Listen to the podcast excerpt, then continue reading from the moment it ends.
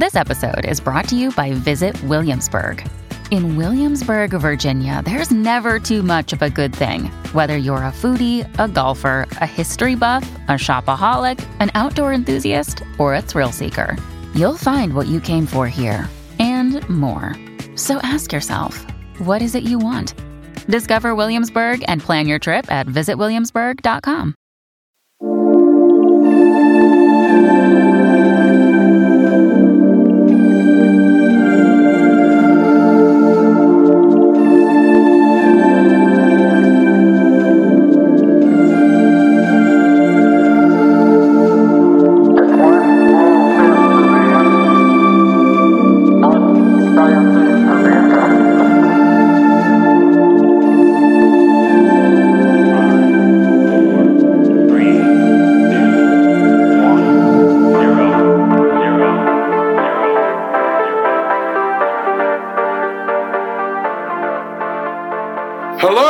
listeners, and welcome to Ohio Mysteries. We will get to our story in a moment, but first, I would like to go over our usual shout out to all of our listeners. It is because of you that we are one of the biggest podcasts in Ohio.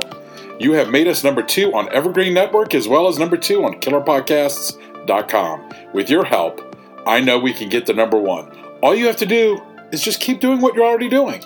Keep sharing our podcasts with friends and family, and keep supporting us on patreon.com slash Ohio Mysteries. That's P-A-T-R-E-O-N dot com slash Ohio Mysteries. Please also leave us feedback on our episodes.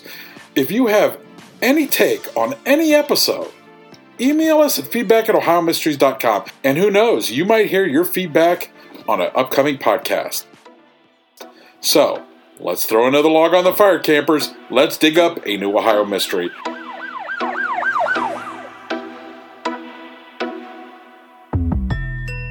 I'm your co host, Steve Yoder, and with us, as always, is our storyteller and journalist who spent 30 years telling these kinds of stories at the Akron Beacon Journal, Paula Schleis. Hi, everybody. It's May 6, 1937, and the Hindenburg, a German passenger airship the size of a football field, is arriving at the Naval Air Station in Lakehurst, New Jersey. In the air, 97 people, mostly crew, but also 36 passengers who have made the cross Atlantic journey on the luxury liner without incident. On the ground, more than a hundred Navy men and civilians waiting to tether the dirigible to its mooring mast. Also, dozens of family members eager to be reunited with their loved ones, and reporters filming the huge Zeppelin as it slices smoothly through the dark sky. Among them is radio man Herbert Morrison, who describes every moment of the Hindenburg's approach as a newsreel cameraman captures the video. They have no way of knowing they are about to record one of the most iconic disasters in American history.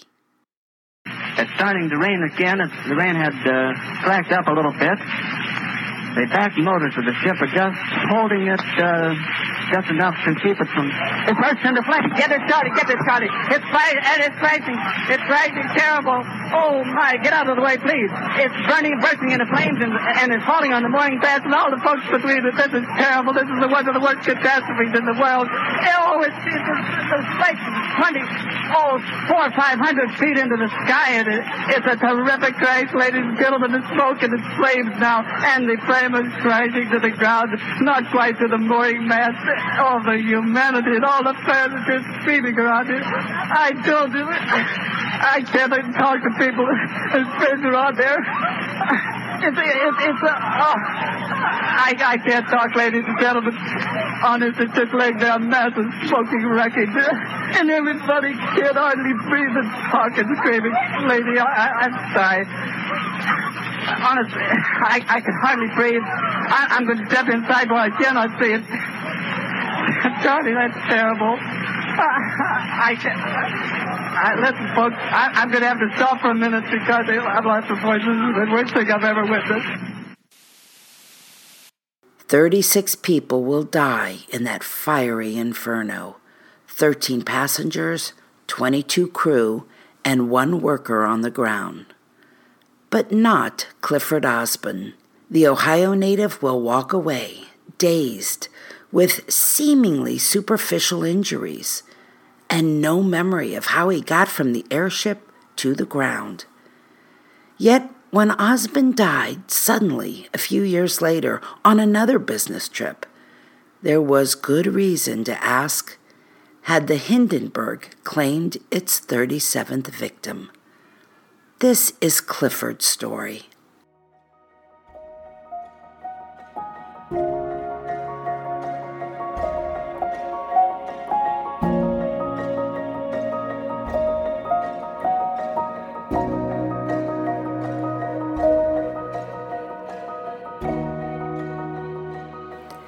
Clifford Leroy Osborne was born to Cora and Robert Osborne in Nevada, Ohio.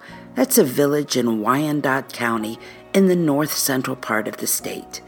He had three sisters and a brother, and they spent their school years in the city of Marion, next door in Marion County. Clifford grew into a friendly, gregarious young man with movie star good looks. He went to Ball State Teachers College in Indiana, then Purdue University, where he graduated with degrees in journalism and agriculture. When he was released into the world in 1923, he grabbed a job with a farm equipment company in South Bend, Indiana. Life moved quickly for Clifford over the next five years. He got married to Irene Miller, an artist in the company's ad department. They added their first daughter, Jean, to the family, and when his company merged with three others into the Oliver Farm Equipment Company, Clifford moved his family to Chicago to work in their sales office. It didn't take long for him to become head of export sales, a job that had him traveling the world. It suited his extroverted personality, and he learned to speak several languages fluently. Always waiting for his return was his wife and now three daughters. In addition to Jean, they had Suzanne and Sally. They all looked forward to the gifts that Clifford would bring them Spanish costumes from Mexico and other souvenirs of distant lands. Clifford doted on his daughters. When the Osbornes hosted dinner parties, the girls were always included, and often seated next to their dad. In the 1930s, air travel was still very young, and flying came with risks. There were no commercial flights to Europe yet, but Pan American Airways did put together routes through Central and South America and the Caribbean, and Clifford took advantage of them. He loved to fly, and it was much faster than an old fashioned steamship. Clifford's first brush with death came during a trip to Argentina in 1936. On the way to Buenos Aires, a Pan American seaplane he was on was forced to make a landing on the ocean near Puerto Rico. Everyone survived and they were rescued by a boat, but then, as the boat made its way to the harbor, its engine exploded. Two passengers were seriously injured in the fire. Everyone put on life jackets and bobbed in the water until they could be rescued a second time. Clifford was unscathed. The next year, Clifford sailed to Europe for a business trip that kept him away for three months. He was really looking forward to getting back home when he had the opportunity to book passage on the Hindenburg. It was getting ready to make its first trip to North America leaving the evening of May 3rd, 1937. He didn't tell his wife he was coming home on the historic flight. She only knew to expect him in Chicago in time for Mother's Day on May 9th and for the fourth birthday of his youngest daughter, Sally. But he did send his sister Hattie a postcard from Copenhagen and mentioned he'd be coming home on a Zeppelin.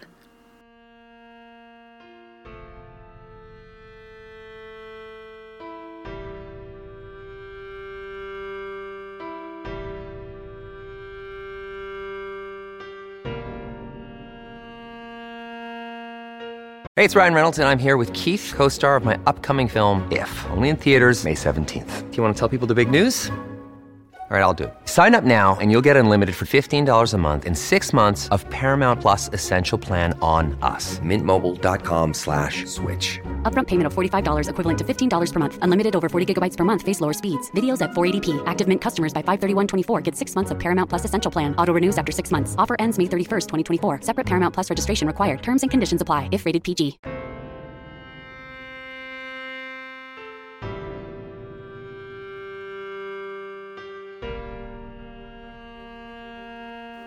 By 1937, Americans had already given up on the idea of using dirigibles for commercial travel. There had been too many accidents in the United States.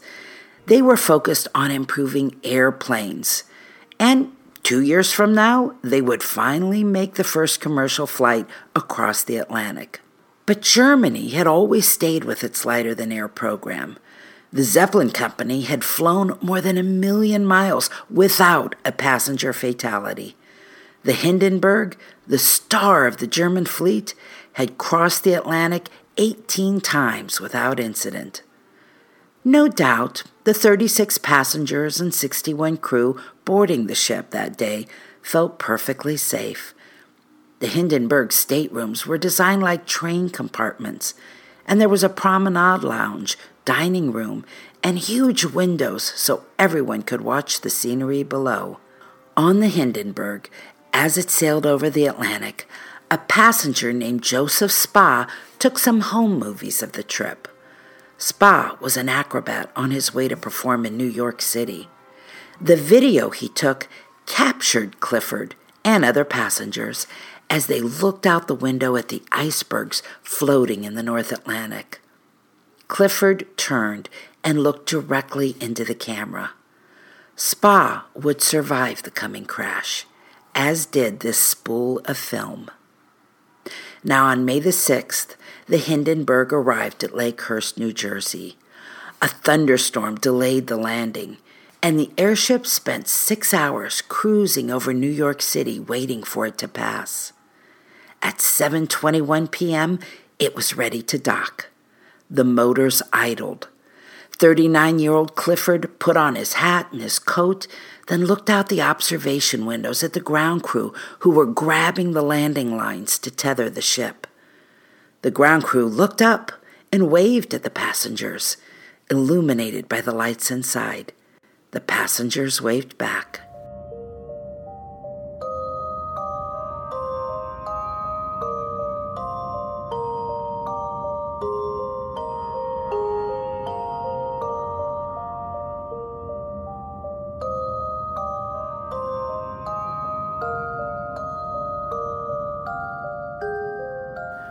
Suddenly, the ship burst into flames. The envelope that covered the cigar shaped form dissolved like cotton candy hitting water, and it fell quickly from the sky. Clifford recalled hanging on to steel girders that turned from red to yellow to blue as they heated beneath his hands. But the next thing he knew, he was standing on the airstrip with no memory of how he'd gotten there. It had taken just 34 seconds from that first flame to the time the ship's charred skeleton rested on the ground. I didn't jump, he later said. I know I didn't jump. I didn't know what happened. I can't describe it. I seemed to be dead and alive at the same time. When Clifford came to his senses, he was 30 feet from the beams and steel wires and watched numbly as the rest of the ship burned to cinders. Rescuers reached Clifford. His mouth was bleeding as if he had been punched, and he had burns on his hands, but otherwise he seemed okay. He was taken to Paul Kimball Hospital in nearby Lakewood. Clifford's family in Ohio, Indiana, and Chicago, who by now had guessed that the Zeppelin he was on was the Hindenburg, scanned news reports of the tragedy, looking for his name. In some reports, he was listed among the survivors. In others, he was listed among the missing or dead. Irene and her three girls waited anxiously at their home in Park Ridge, Illinois, until they received a telegram from Clifford himself, who quipped, Reports of my death are greatly exaggerated. Irene took a train to New Jersey the very next morning, telling reporters, I'm so happy, so terribly happy that he was saved. She joined her husband at the hospital, and all seemed well. Clifford's face and hands were swathed in bandages, but the injuries seemed superficial. They were confident he'd be released in a couple of days. But by that weekend, Clifford was struggling. It became clear something more was going on. He had absorbed a significant amount of thick, greasy fumes that came from burning fuel oil tanks. The smoke inhalation was turning his skin yellow with jaundice, and complications developed affecting his heart and kidneys. Clifford was given blood transfusions and placed in an oxygen tent. When reporters visited him in the hospital, he greeted them with characteristic cheerfulness. On May the 10th, a week after the crash, he was still expecting to go home any day, but it would take a full month before he was released. Before he returned to Chicago, Irene warned their three girls that their daddy was still heavily bandaged and pleaded with them not to be frightened, that if they reacted harshly, he would be heartbroken. When it came time for four year old Sally to greet him, she ran and threw her arms around him, gently admonishing him, Daddy, you weren't here for my birthday.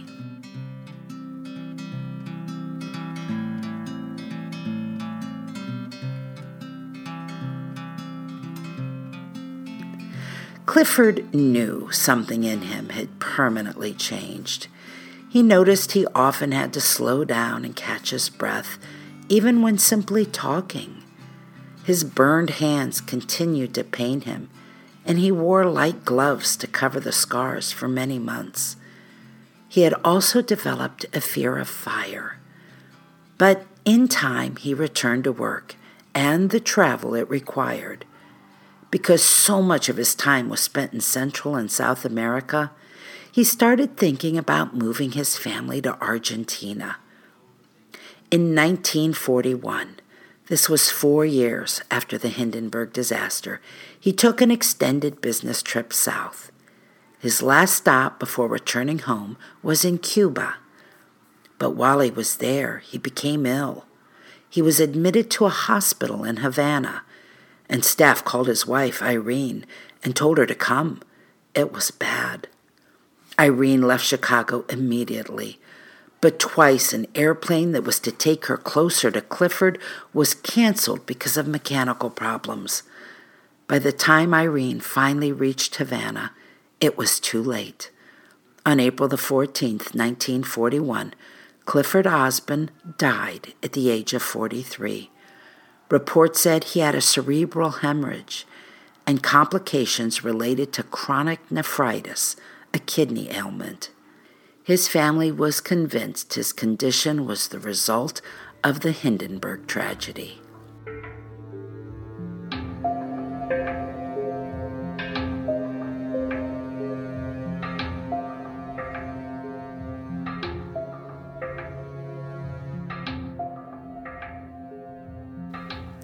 By the time Clifford died, the idea of passenger dirigibles was also dead. The Hindenburg, captured on film for everyone to witness, had shaken the industry, and the era of the magnificent ships was over. The cause of the fire is also a mystery. It's been debated for decades and never explained to everyone's satisfaction. It could have been an accidental spark, but complicating things was the fact that Adolf Hitler was already in power in Germany. His persecution of Jews was well underway, and threats had been made against the Hindenburg both in the U.S. and in Europe. It's actually the reason there were only 36 passengers on board a ship that could accommodate three times as many. People had the jitters. Whether the ship was ignited by accident or deliberately, all scenarios pointed to its use of hydrogen gas as its Achilles heel. Hydrogen, mixed with oxygen from the air, was the most explosive gas known. The crew wore cotton uniforms without buttons and shoes with crepe soles. Passengers were limited to what they could carry on board. The smallest spark could set it off. Just as a side note, I found a few other Ohio related footnotes to Clifford's story. His sister, Mrs. Finley Fullerton, was living in Cuyahoga Falls at the time of the disaster and gave interviews about her brother. The company Clifford worked for was later purchased by the White Motor Corp of Cleveland in 1960. And I learned by the 1990s, one of Clifford's granddaughter, Karen Gilbert, had settled in Cincinnati. I want to give credit to some of the information in this episode to a website page at facesofthehindenburg.blogspot.com. Its author, Patrick B. Russell, has done little biographies of just about everybody who was on board that ship, so it's a great site to visit if you want to learn more. That's it for tonight, listeners. For photos, news clippings, and more on this and every episode, hop on over to OhioMysteries.com. I promise you will not be disappointed. Paula has put a lot of work into that page. You'll be able to find any of the episodes you are looking for, any of our Akron Beacon Journal crossovers. We'll see you here Wednesday, and then we'll see you back here next Sunday for another episode as well.